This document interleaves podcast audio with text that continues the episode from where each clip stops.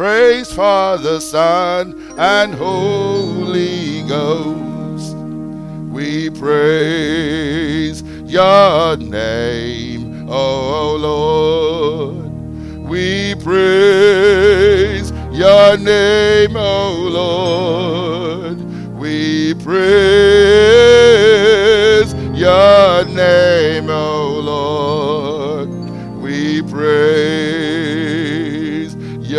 name, O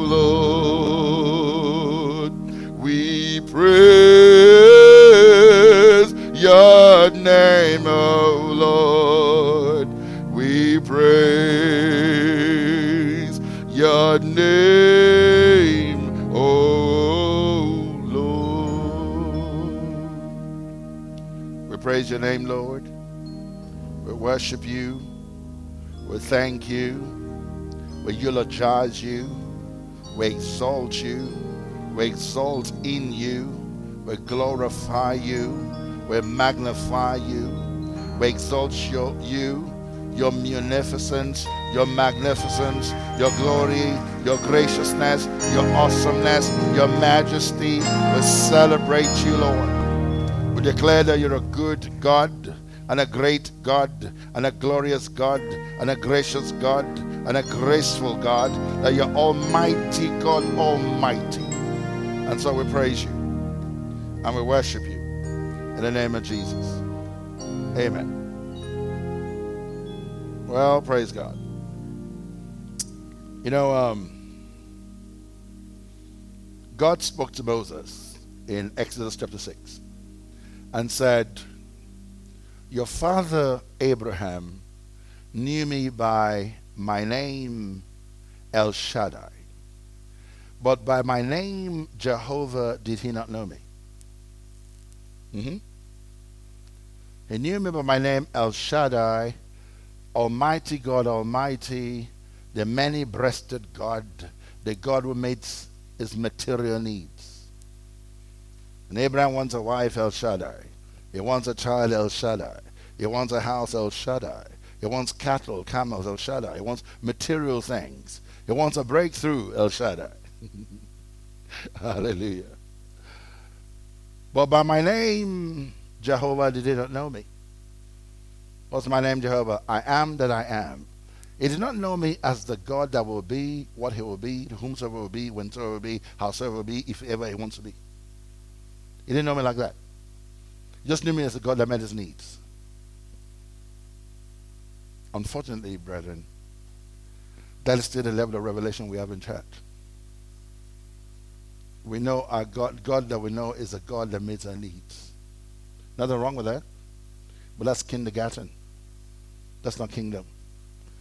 I know uh, when Pastor was talking about the kingdoms that he's been doing, see that's not see that's not the kingdom. In the kingdom you don't think like that. That's kindergarten. And so most of the church that's where we are. Our churches are full of people that are just going for their existential needs to meet their needs. They're not going after God. They're not seeking first the kingdom of God and his righteousness. Because if you're a kingdom person, that's your mentality. God first. You seek first the kingdom of God. And I, I said to people that the two most important scriptures in the Bible, John 3.16 and Matthew 6.33. You get born again with John 3.16, you live your life with Matthew 6.33. Seek ye first the kingdom of God and his righteousness, and all these other things will be added unto you. But you know, we've inverted it. We seek first these other things and hope to find the kingdom somewhere. Mm-hmm. Amen? So, you know, I just thought to start on that somber, sober note to get us thinking about stuff. So let me tell you some stories. Um, my name is Ode Warishe Andrew Ishegare Ayoibo Korobola.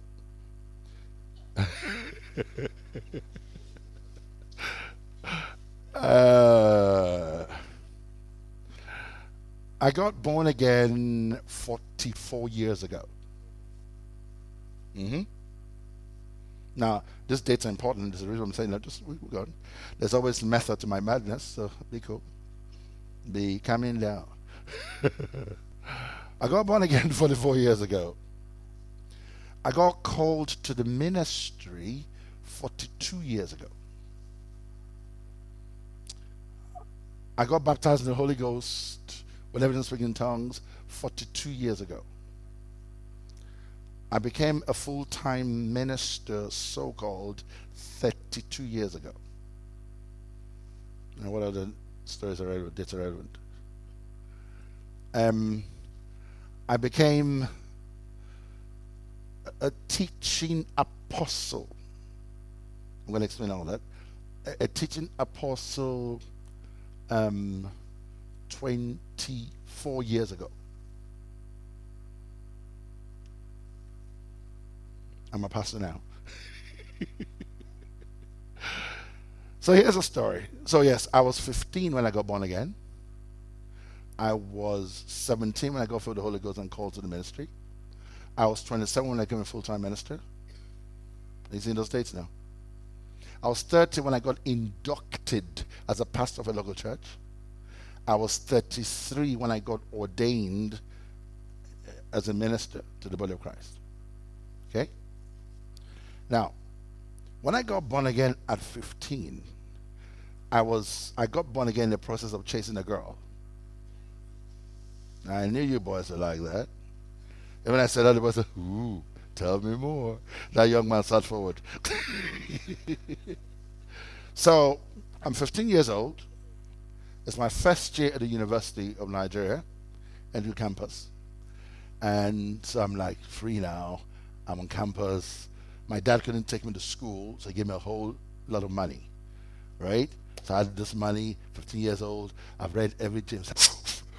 I didn't want to do it. I just, you know, it was all nice. I had lots of money, so, you know.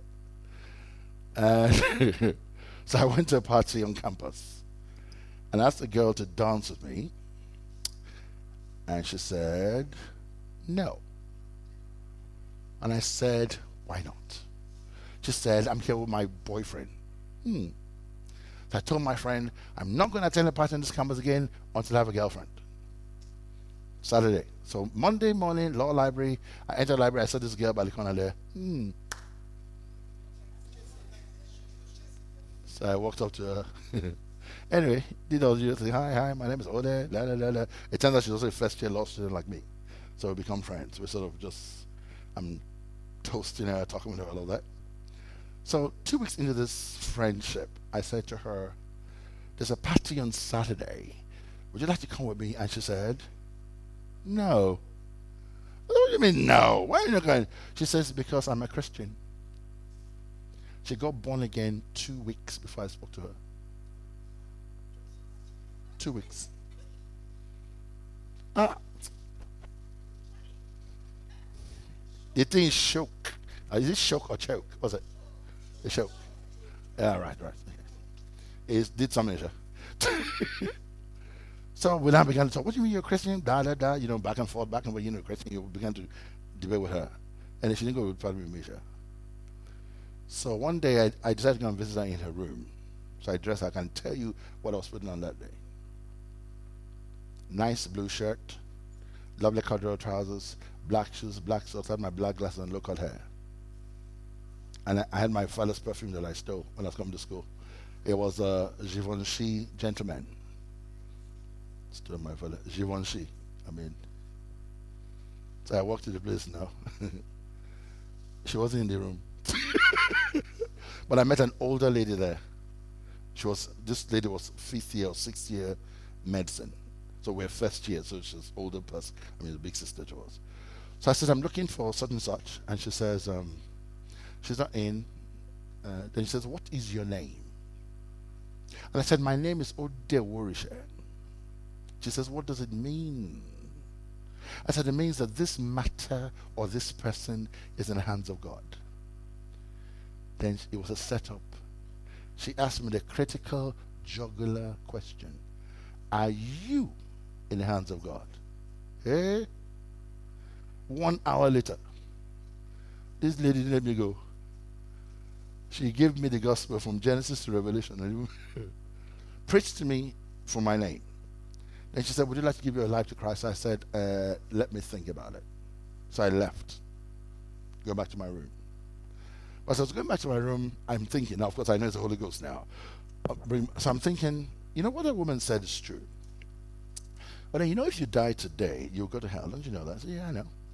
So don't you think it'd this is me thinking to myself now, don't you think it'd be rather stupid to go to hell when you go to heaven? Yeah, that would be rather stupid. So I go to my room, I knelt on my bed and say, all right, Jesus. I'm here. That's, that's it. Now, let me tell you what else was unique about that thing. I got from my knees that day. That day. And I went into town. It was Enugu. I went to Enugu campus. I left Enugu campus, went to town that day, that afternoon. Went to Zik Avenue, where there's a bookshop, the, Challenge bookstore, and I bought a Bible. Now, see, I bought a Bible. Came back to my room and opened the Bible. I didn't open to Genesis 1. You know where I opened? The preface. I started to read from the preface. And that was it. Between 15 and 17, I was reading 20, 30 chapters of the Bible every day.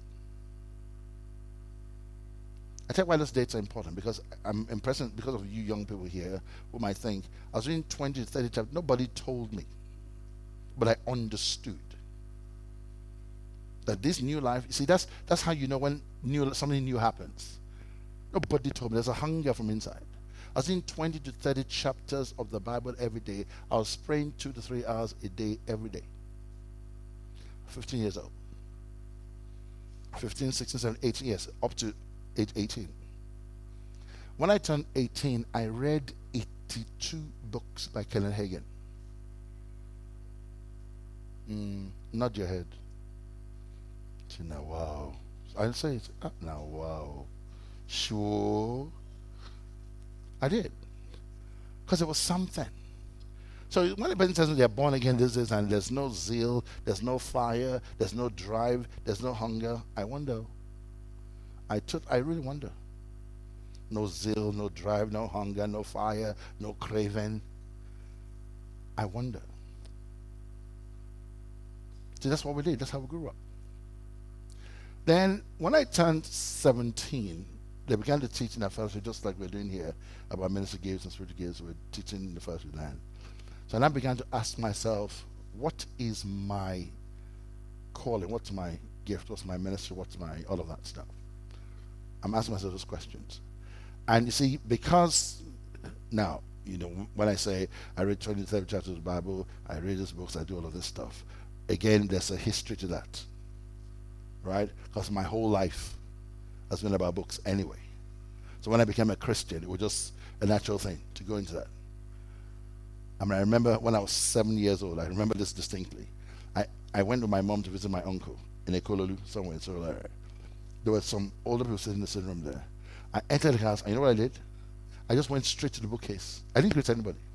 They almost removed my ear that day. Went to the bookcase, and I got out the book. You know what the book was? I remember. It was Cyprian Ekwensi's book burning grass. I read the book that day. When I was 10 years old, I read Harold Robbins, The Adventurers, 1,100 pages. So, you understand. So that's also been part of that. But but I also under, you become a Christian, then you understand, like Paul said in Ephesians 3. So it is by reading that you understand.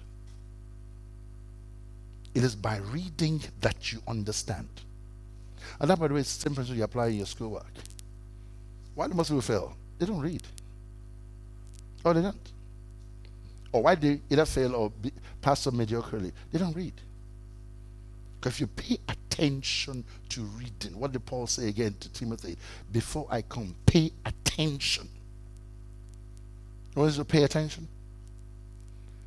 focus like a laser. It says, pay attention to reading and to exhortation. So, you know, all of this ministry things, the, the foundation of it has got to be the scriptures. Pay attention to reading to reading of the scriptures and to exhortation, he said. Pay attention to reading. So I used to come to the assembly and read huge chunks of the Bible. Huge chunks. They just read, I mean, in a services, most times, we're reading about five to six, seven Psalms a service. Huge chunks. We're paying attention to that. We come to church sometimes just read the whole book. Um, Ephesians. Colossians. Pay attention to reading. So anyway, so this message is going on about family ministry. So I, so I, I now begin to pray. Lord, what's my ministry? What's my calling? And then I get a, a collection of books. So it's always a collection of books, right? Um, there was a man called Peter by Catherine Marshall. Then there was something more beyond ourselves and Christy, also by Catherine Marshall. I'll tell you the story of Catherine Marshall. Then there was How to Discover Your Ministry Gift by Rick Yohn Sr. and How to Discover Your Calling, Your, your Ministry Calling, also by Rick Yohn Sr. Those, I remember those are the books I read specifically during that period. When I was praying, I said, Lord, what's my calling? What's my ministry? Those books were talking about different, these things we're talking about here today. That's what they're talking about. And I remember it was about two o'clock in the afternoon. Not quite. I can't remember. The, I think it was somewhere in August or July or something, where I had God speak to me. Now, an angel did not enter my room. Let's be clear. I didn't hear a loud voice. Mm-hmm. Or if I'm why are you hurrying me? I just had a and knowing, you know, the Lord spoke to me in my conscience, in my heart, in my spirit. They had called me to be a teacher and a pastor. It was very specific.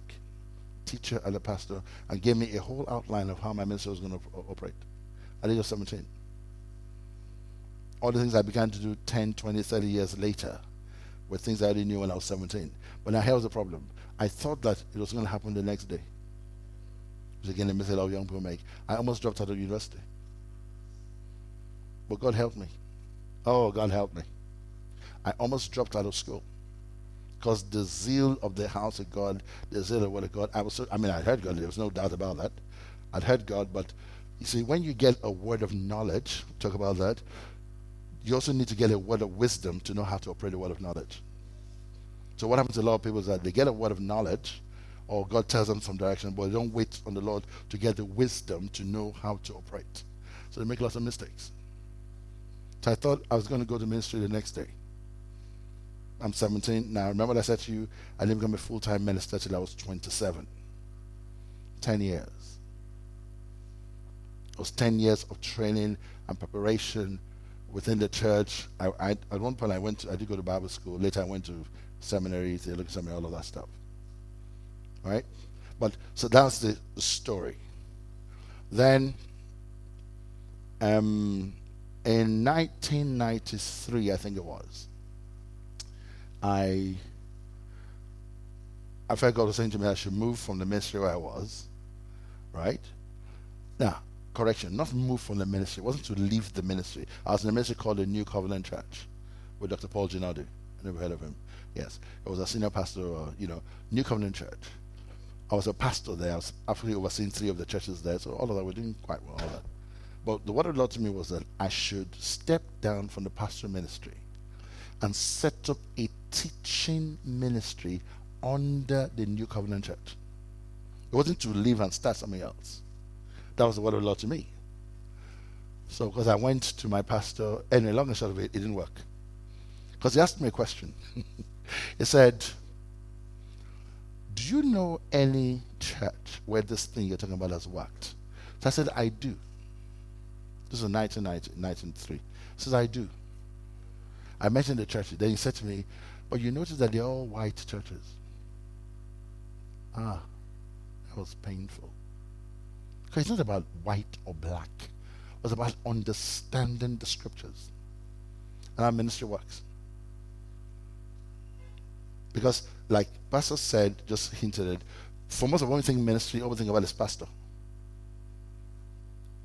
But the way it's supposed to work really is that in a church like this, so you might have the apostle person or pastor, whatever it is, but you have apostles, teachers from inside this church going out to do all sorts of things, and then coming back here. But the way it has come to now is that you receive a call to be a teacher, you feel you must plant a church. Because if you don't plant a church, your church will not support you. Your pastor will be threatened by you. Oh yeah, this is the reality to deal with. So that's why we have so many churches all over the place by people who have no business planting churches. Now, not that they're not called to ministry, but they were not called to plant churches. They were called to teach or called to um, be evangelists or called to be different things, but then they now go and plant churches because that's the only model of ministry that we have and we understand. Because the local church is supposed to be a sending place where you have a local church which base. The apostles, prophets, pastors, teachers, evangelists are all here. Then those that need to be sent out will be sent out, but from here. And they will return to their base. So I had to leave all of that. And so that's just to give you a story. And then later on, after that, um, I began to teach Bible school. I taught Bible school for years, became a principal of a Bible college in England, all of that. Um, then began to have teaching missions to Kenya, Uganda, Rwanda, Tanzania, particularly. They also went to Sweden and America as you know, teaching missions. They're going to all sorts of places, just teaching. And it was funny because I remember I went to Kenya and um, somebody says to me, well, Pastor, they would like you to be our bishop. We want to hand our churches over to you. So I said, I have a church in England I'm pastoring. I'm actually looking for someone that will take it from me. Any ideas? because they could not understand the idea of a teaching apostle. An apostolic person who just comes out and all he does is teach. We're not prepared. I'm not planning anything. I'm not doing anything. I can come to your city and there's somebody who went to stay for a whole month. We have teaching seminars every day. And then I go back to England. They couldn't understand that. So it was like they wanted to give me their church. So I says, no. I remember another guy comes to me and says, um, Pastor Ode, I want you to be my bishop. Um, and then I need I need some support. So I said, so what do you need? He says, I need some books. I need musical instruments. I need, I need, I need. You're going to give me a whole list of needs. I said, okay. Your needs are met. I said, do you have a Bible? He says, yes. I said, show me. Your book needs are met. In fact, you don't have one book in this your library. You have 66. So take. You have hands. You have a voice. Can you clap? Can you sing? Can you stamp your feet? Your instrumentation needs are met. Ah, space. That doesn't apply to you, but it applied to him. I said, if you go to Uhuru Park, Uhuru Park is a big park in Nairobi. There are huge trees under there. Stand under the tree. Clap your hands. Sing. People will show up. Church has started. I was like, either your Bible says kill on so say? I say, I say, but, but, but I got the point. Again, that's again. Now, I answer some questions here. Because someone said to me, How do I start? You know how I started ministry? My first day ministry? I actually learned this from Kenneth Copeland, by the way. My first day in full time ministry, hmm? October 1990, I think it was. Full time ministry.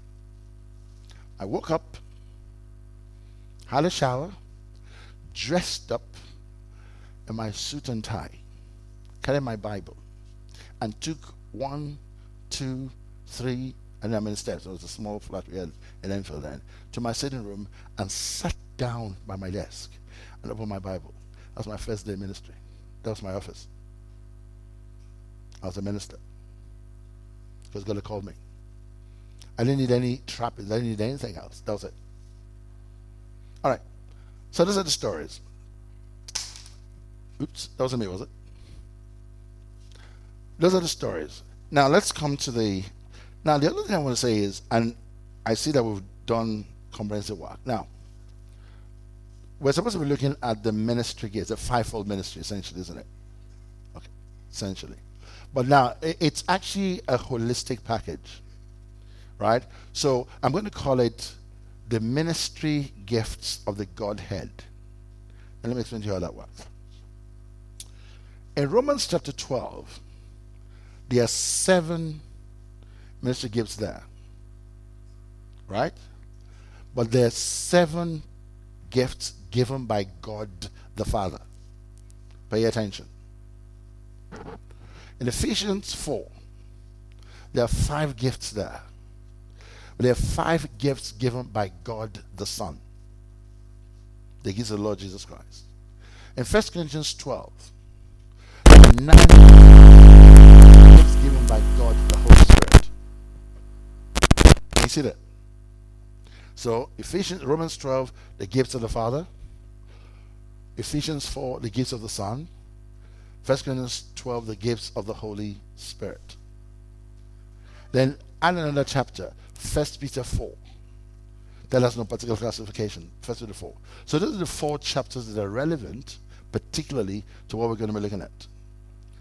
Um, Romans 12, Ephesians 4, 1 Corinthians 12, and 1 Peter 4. So your four chapters. And this is what you're going to do for me. That's next week. You're going to read those four chapters. That's part of your homework now. Are, are you listening? Are you going to remember? You, you, you. Are you going to remember? You know why you're not going to remember? Do you know why? Because you're just looking at me like this. I know, I know you think I'm nice, but that's all right. you got to take some notes, my brother. That's what I'm saying. Those four chapters, I want to read them. Now, let me tell you why it's important to read chapters. Or does anybody want to help me? Why is it important to read chapters? Does anybody want to help me here? Talk to me. Yeah. For context. Because remember, a text taken out of a context is a pretext for your own false presuppositions. Say that after me. A text taken out of context is a pretext for your own false presuppositions. Every error that we have in the church comes from out of context people. Because they just do not read the whole thing. To take one text and then build a whole doctrine around it. So that's why I say read the chapter. So it's a good thing to do. Read the book. It's a good thing to do. Always. Now I'm not going to do that today because you're going to do it, but I want to we're going to just isolate the scripture. So let us start with Romans 12. The gifts of the Father. Romans 12. Ah, yes. Then let me say something else about open. Just put, give me Romans 12. Romans what? Romans 12. Now let me say something else about these things. Now you will notice that when Pastor was reading the scripture from Ephesians 4, right? It actually says in the New Century Version. I like that version, by the way. Uh, I use it a lot, and it's my main thing. It says, "It gave some pastor, apostle, whatever. Now, let me tell you what he did not do. Listen to me. This is also what happens when we don't, this part of this article I'm talking about. He did not give men as gifts. Come on now.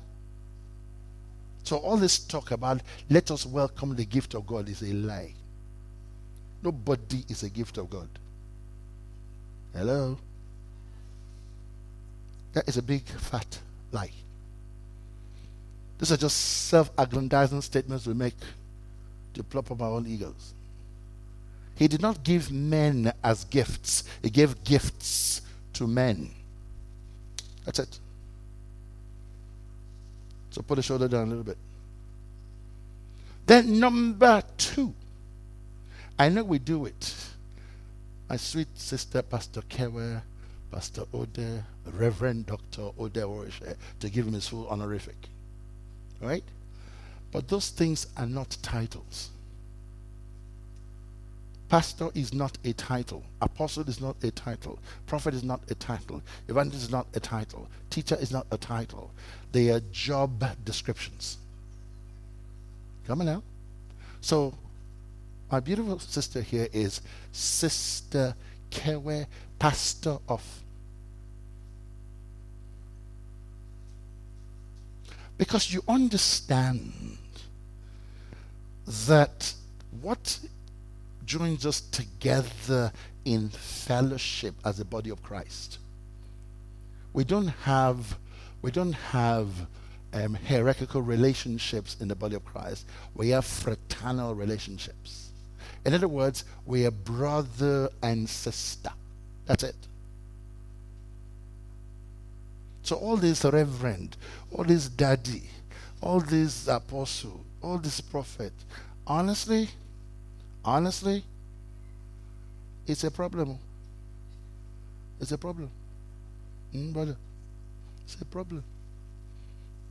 And now you understand. I'm see, I, you know, you know. Look, I've been doing this for a long time, right? That's why I think part of why I gave you my antecedents. So you know that I've been doing this for a long time. I'm not a small boy. I don't say for this matter, right? you understand? But the thing is, see, those things create unnecessary problems because you understand now that. Let me tell you another problem we have. Clergy, laity that is so totally not new covenant. There is no distinction in the body of Christ between ministers and people, clergy and laity. It doesn't exist. It's not a New Testament thing. In the New Testament, what you have is the body of Christ. We are not, this is not old, this is not priests and Levites and people. Come on now. There is no high priest that's going to enter any holy place for you. There's no holy place to enter. You are the holy place.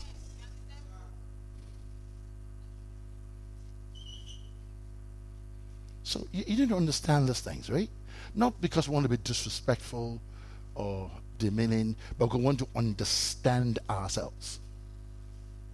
Because there's a lot of, frankly, rubbish going on. For those of you who are on the internet, I'm on the internet every day. Facebook, TikTok, Instagram, Twitter, apart from WhatsApp and Telegram. Every day I spend hours there. I'm doing my work. I'm not watching movies. so, hey, Pastor, I'm recording every day. I just recorded before I came here. I did a message so it's on Facebook and on YouTube. By the time I'm, going to put it on Instagram everywhere. I, that's what I do. When I go home, I'm going to do another one. I'm writing every day. I'm writing every day. I'm recording every day. Several times a day, every day. That's I do. That's I do stuff there. I have a whole school on Facebook. Right. So I see of things going on. And there are people running around. Some, someone says, you know, there's the, you have to enter into a priesthood. Hey, hey, there's no priesthood anybody's entering anywhere. You know why you're not entering? You know why you're not entering? Because you are already a royal priesthood.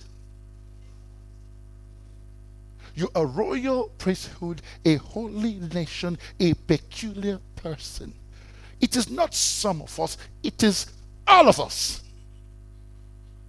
The only qualification you have to be royal and a priest and holy and part of the nation and a peculiar person is that you're born again. Forget all these things. Young men running around calling themselves apostles and prophets, I don't know what to call them. So now it's a man to stand that way because this is what we're doing, isn't it? Because out of this place, apostles are going to rise Prophets are going to rise. Pastors are going to rise. Teachers are going to rise. Evangelists are going to rise out of these people. Some of them are here already. But so it's important for them to understand what I'm saying here. You're not, see, you know what Paul said? As much as lies within me, I make much of my own ministry. He didn't say my ministry is bigger than yours. He said, It is my ministry. I make much of it. You, you know what I'm saying? So I'm a teacher, for instance. This is my primary primary ministry, right? That's my primary calling. I'm a teacher. I don't I'm not envious of anybody. You can come in here and raise a hundred dead people. I will, I will help you. Get them up. If you say sister, I will help you. But it doesn't affect me in any way. Because I know that when it comes to what I do, you two will have to be helping me to say, ah, man, man, you can do it like this. That's the way it works. That's actually the way this thing works together. So it's not a hierarchy, it's a fellowship. So when we sit together, we don't sit one man at the head of the table, we have a round table and we all sit around the table. That's the way the church works. Because you understand that the true metaphor for the church in the new covenant is not an eagle. The true metaphor for the church is a goose. Actually, not a goose, a flock of geese. That's the true metaphor. Does anybody understand why I'm saying that?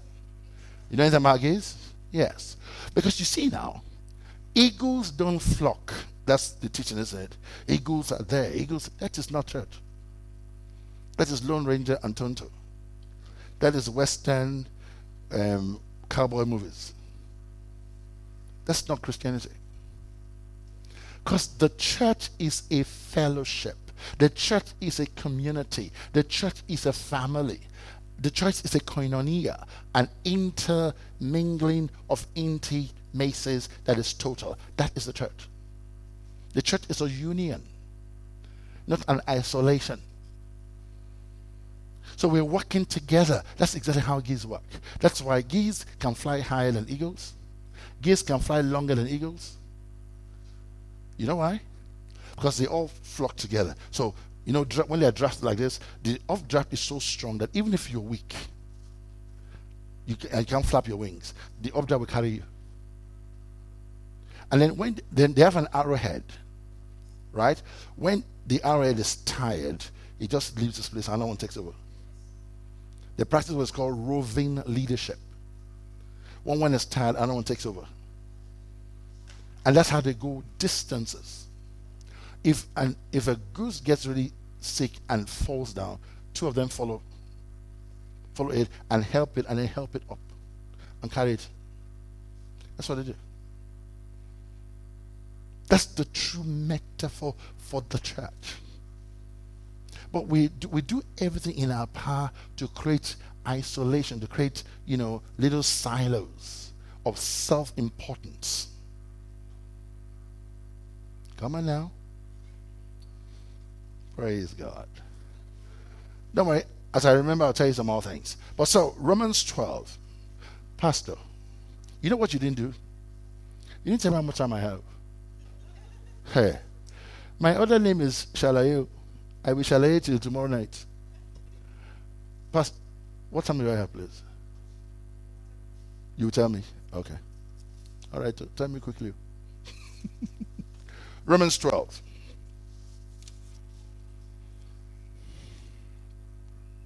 Now, Romans 12 is actually my all time favorite passage in the Bible. Have you got it? What verse is that? Okay, now. Um, sorry, my glasses are not reading glasses, so it's a bit. Uh huh. What am I looking for? Do not be conformed as well, for by the grace of God. Verse 12. Is that verse 12 I'm looking for? No, no. We're talking about, yes. Verse 6. From verse 6, please. From verse 6. According to the grace given to us, we have different gifts. Now, understand this. So here's the first thing I want to say. Oh, yes. Actually, the first thing I want to say, the very first thing I want to say, which is why I made that whole uh, thing about the gifts of the Father, gives the Son, gives the Holy Spirit, here's what I'm going to say. Every New Testament congregation of saints is a charismatic community by definition. You know what that means? The word charismatic means gifted. Every congregation, whether it is two or three, or 20 or 30, or 200 or 300, or 2,000 or 3,000, so long as it's a congregation of the body of Christ, a cell, a congregation, a community of the body of Christ, is a charismatic group by definition. That means we are gifted. We are all gifted. That means there's no person here that does not have a gift. We are all gifted. Secondly, every congregation of the body of Christ, two or three, two million to three million, is it has five qualities. Every congregation. This is how you actually test it. In fact, don't even bother test it. It's it's what is called a given. You know what it is? Something is a given. This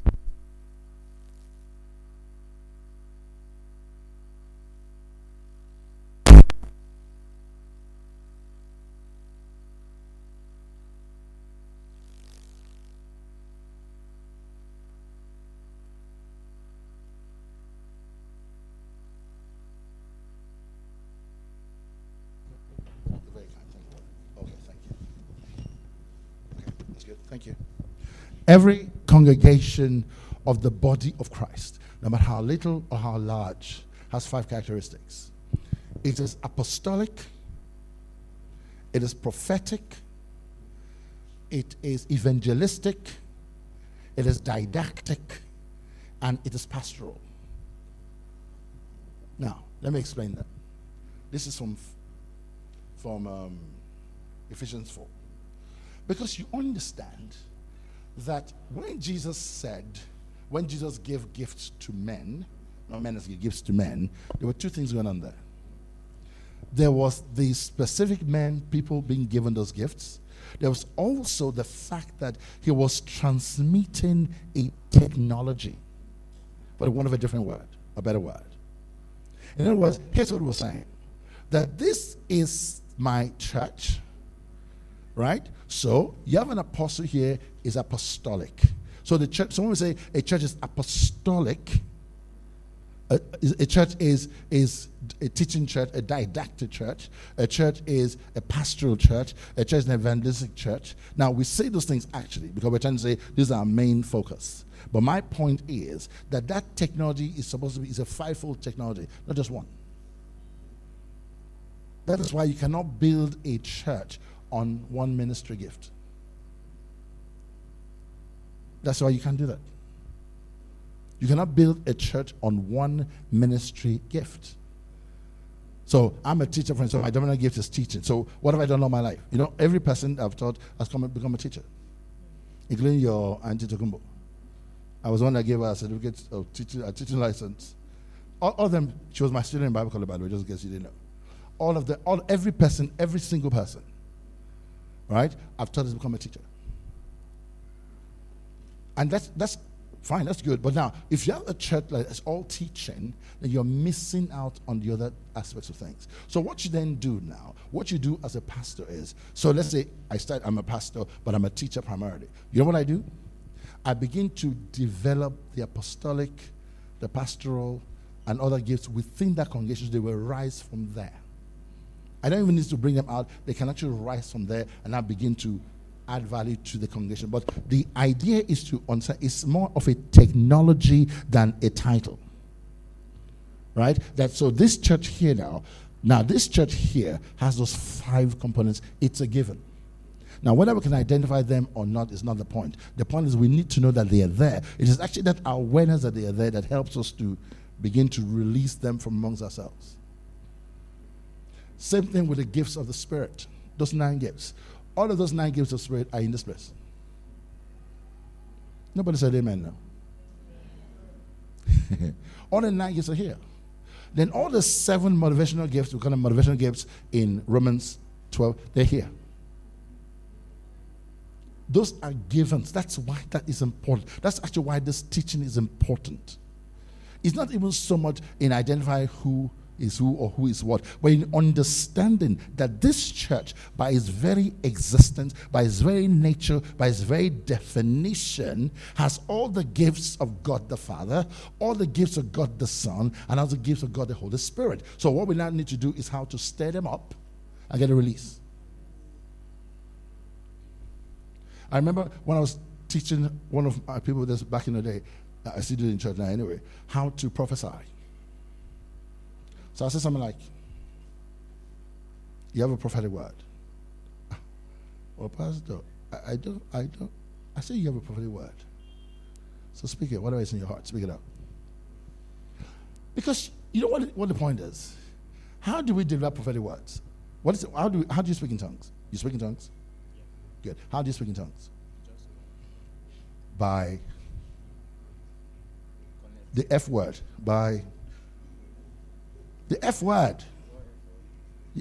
Oh, so you know another F word. I knew you were suspicious. The F word, the one we can use in church, not the one they use outside. Faith. can you see this boy? He knew the other one. Hi. I caught you there. By faith. Everything. The just shall live by faith. And the just, by the way, also die by faith. Read Hebrews 11. We don't like that part. So they died by faith. Some subdued cities by faith. Some got miracles by faith. Others were beheaded by faith. It's in the Bible. Read it. We don't, in our breakthrough churches, we don't read those ones. We read Hebrews 11, 1 to 10 or 11. We don't read to the end. Go home and read to the end. You'll be shocked. Some were wanderers and poor and suffering and destitute by faith. Some died by faith. Some had the victory by faith. Some were defeated by faith. All by faith. Because without faith, it is impossible to do anything for or with God. So here's my point. When I say prophesy, you prophesy by faith. So how do I know if what I say is right? I don't know. So why ask me silly questions? Prophesy.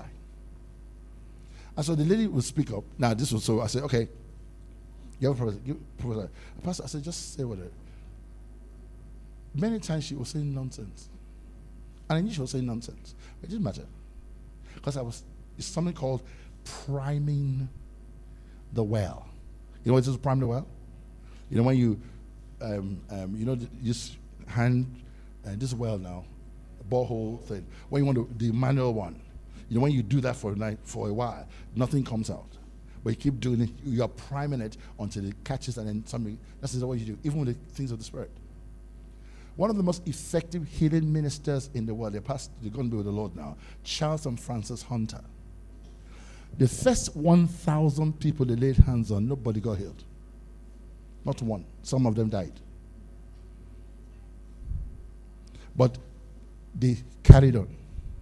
Because they read the word verses, we shall lay hands on the sick and they shall recover. They believed it. The first 1,000 people, and they were talking, these were public meetings, though.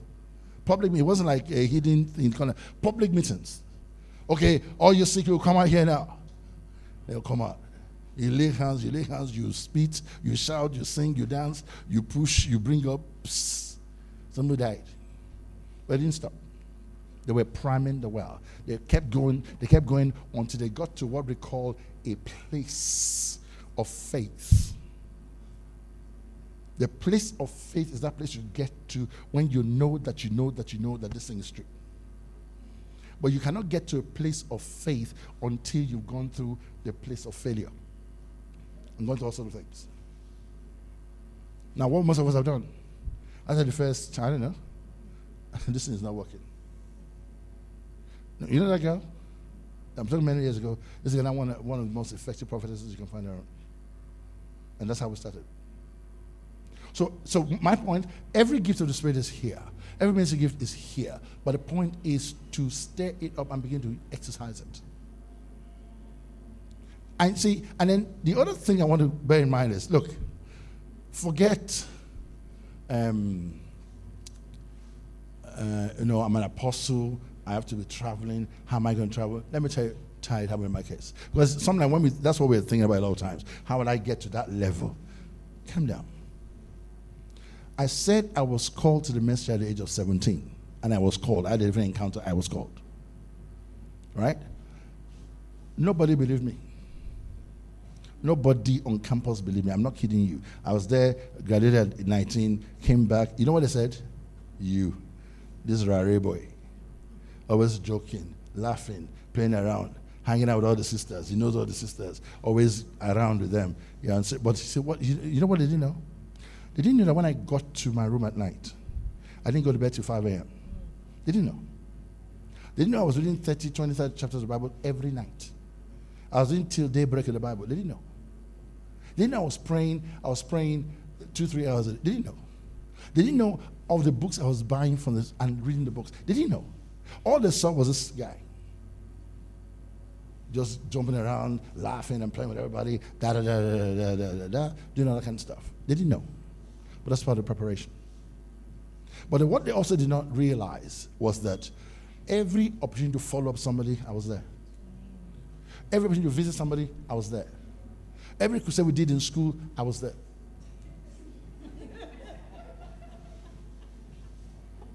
I thought you loved me. wow. And I've not even looked at Romans 12 yet. Okay, let me try to look at Romans 12, baby. I'm coming back next week. Don't worry. Next week we'll get into all that. But this is sort of introductory. Let's look, let's look at Romans 12. Give me, oh, you gave me Romans 12 already. Sorry, you did already. I will, where's the brother? I will finish in five minutes. The Lord is with me. Romans 12. Hey, you're taking one minute of my time. Romans 12. According to the grace, listen to this. According to the grace given to us, we have different gifts. So all of us have grace. All of us have gifts.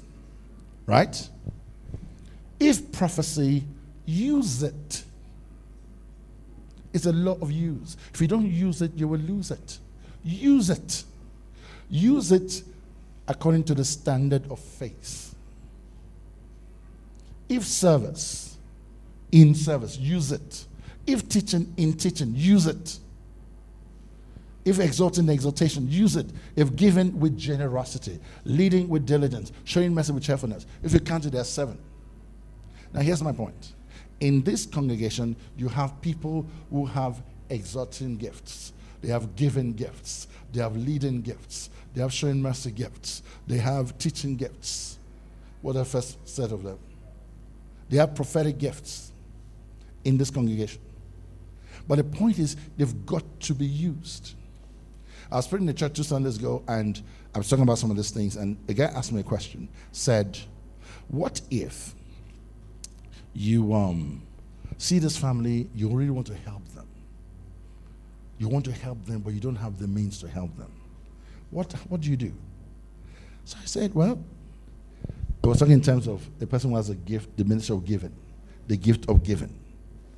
Right? People who's anytime there's a need, their heart always wants to give there, but they don't have anything to give. I said, here's what you do. First of all, first of all, first of all, you always have something to give. Don't, don't believe that lie. And I saw some somebody saying, ah, you don't know. I'm telling you, everybody always has something to give at every time. That's the first thing. So, I want to give to this family, so they need 1,000 pounds. They need, um, what? 100,000 naira. So my heart, I really want to give them a hundred thousand naira. Now I'm talking about the ministry, this how that works. But I don't have a hundred thousand naira. But what do I have? I have one thousand naira. One. What do I do? I take my one thousand naira and I give it to them. I said, listen, I know you need a hundred thousand naira, but I'm giving you this one thousand naira. But this one thousand naira I'm giving you is a seed. But this my seed works two ways. It's a seed to me. I planted, I'm going to get a harvest. but it's also a seed to you. Because it's going to germinate something in you and then attract other people to give to you or give you a way to get the rest of that money. It's a seed. Then you pray for them. That's how you fulfill that ministry. Then the second thing I said to him was listen to this. If God puts it in your heart, what will happen? He'll put it in your hand. I learned that from Mike Murdock. God puts it in your heart, He'll put it in your hand. So what do you do? For that heart hand connection, you pray. Lord, you put it in my hand. So please put it in my hand. I ask in the name of Jesus. He will give it to you. You see how faith affects everything? I went to a church once as I came in. Said, ah, Pastor, Day, good thing you're here. Pray for this people. I said, What am I praying for? says they, they've been called to a teaching ministry. So they all lined up, everybody waiting to fall. So I said, Put your hands down, open your eyes. What are you doing here? I'm just, what are you doing? I'm called to teach. And so, what, what, so if you've been called to teach, why are you here? Go and teach them. Bye. So I chose them to just sit. Now, let me tell you what was going on there. Because you see, there was another lie that we've been told. Oh, Pastor has come. Teacher. When he lays hands on your head, you see teaching anointing. No. Mm-mm. Sorry. It's a lie. Nobody has anything to give anybody. Listen to me. Moses had something to give. That was the technology in the old covenant. And the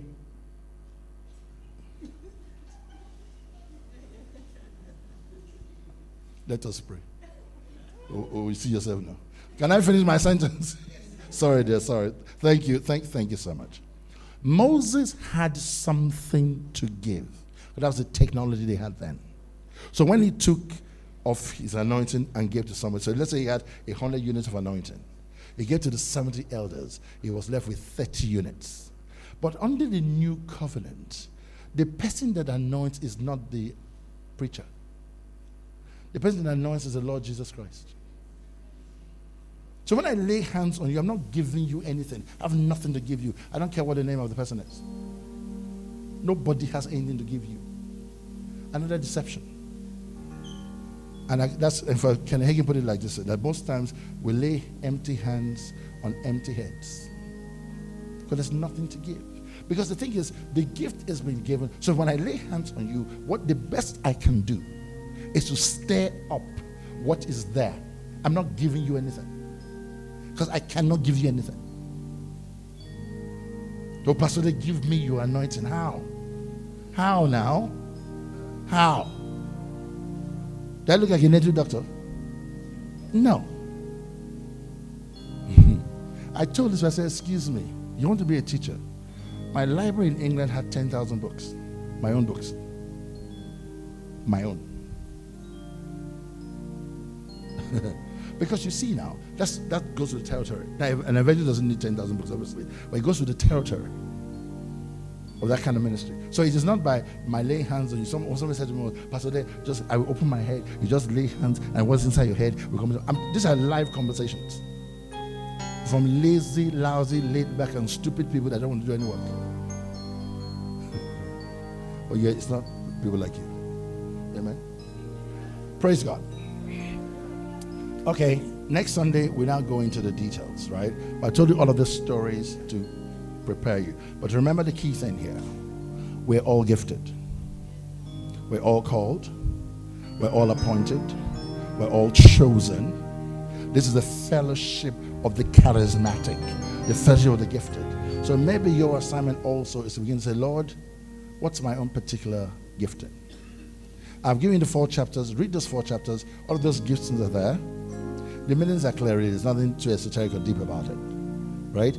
Begin to you begin to pray, just like I prayed as a seven-year-old lad. What is my so I'm giving the books to read now. I'm giving the four chapters to read. Go and read those chapters and say, Lord, open my eyes to see what is my own particular area of gifting. And you know what you find out? Almost invariably, it is something you're already doing or something you have an inclination for. Right? Praise God. Rise your feet, please.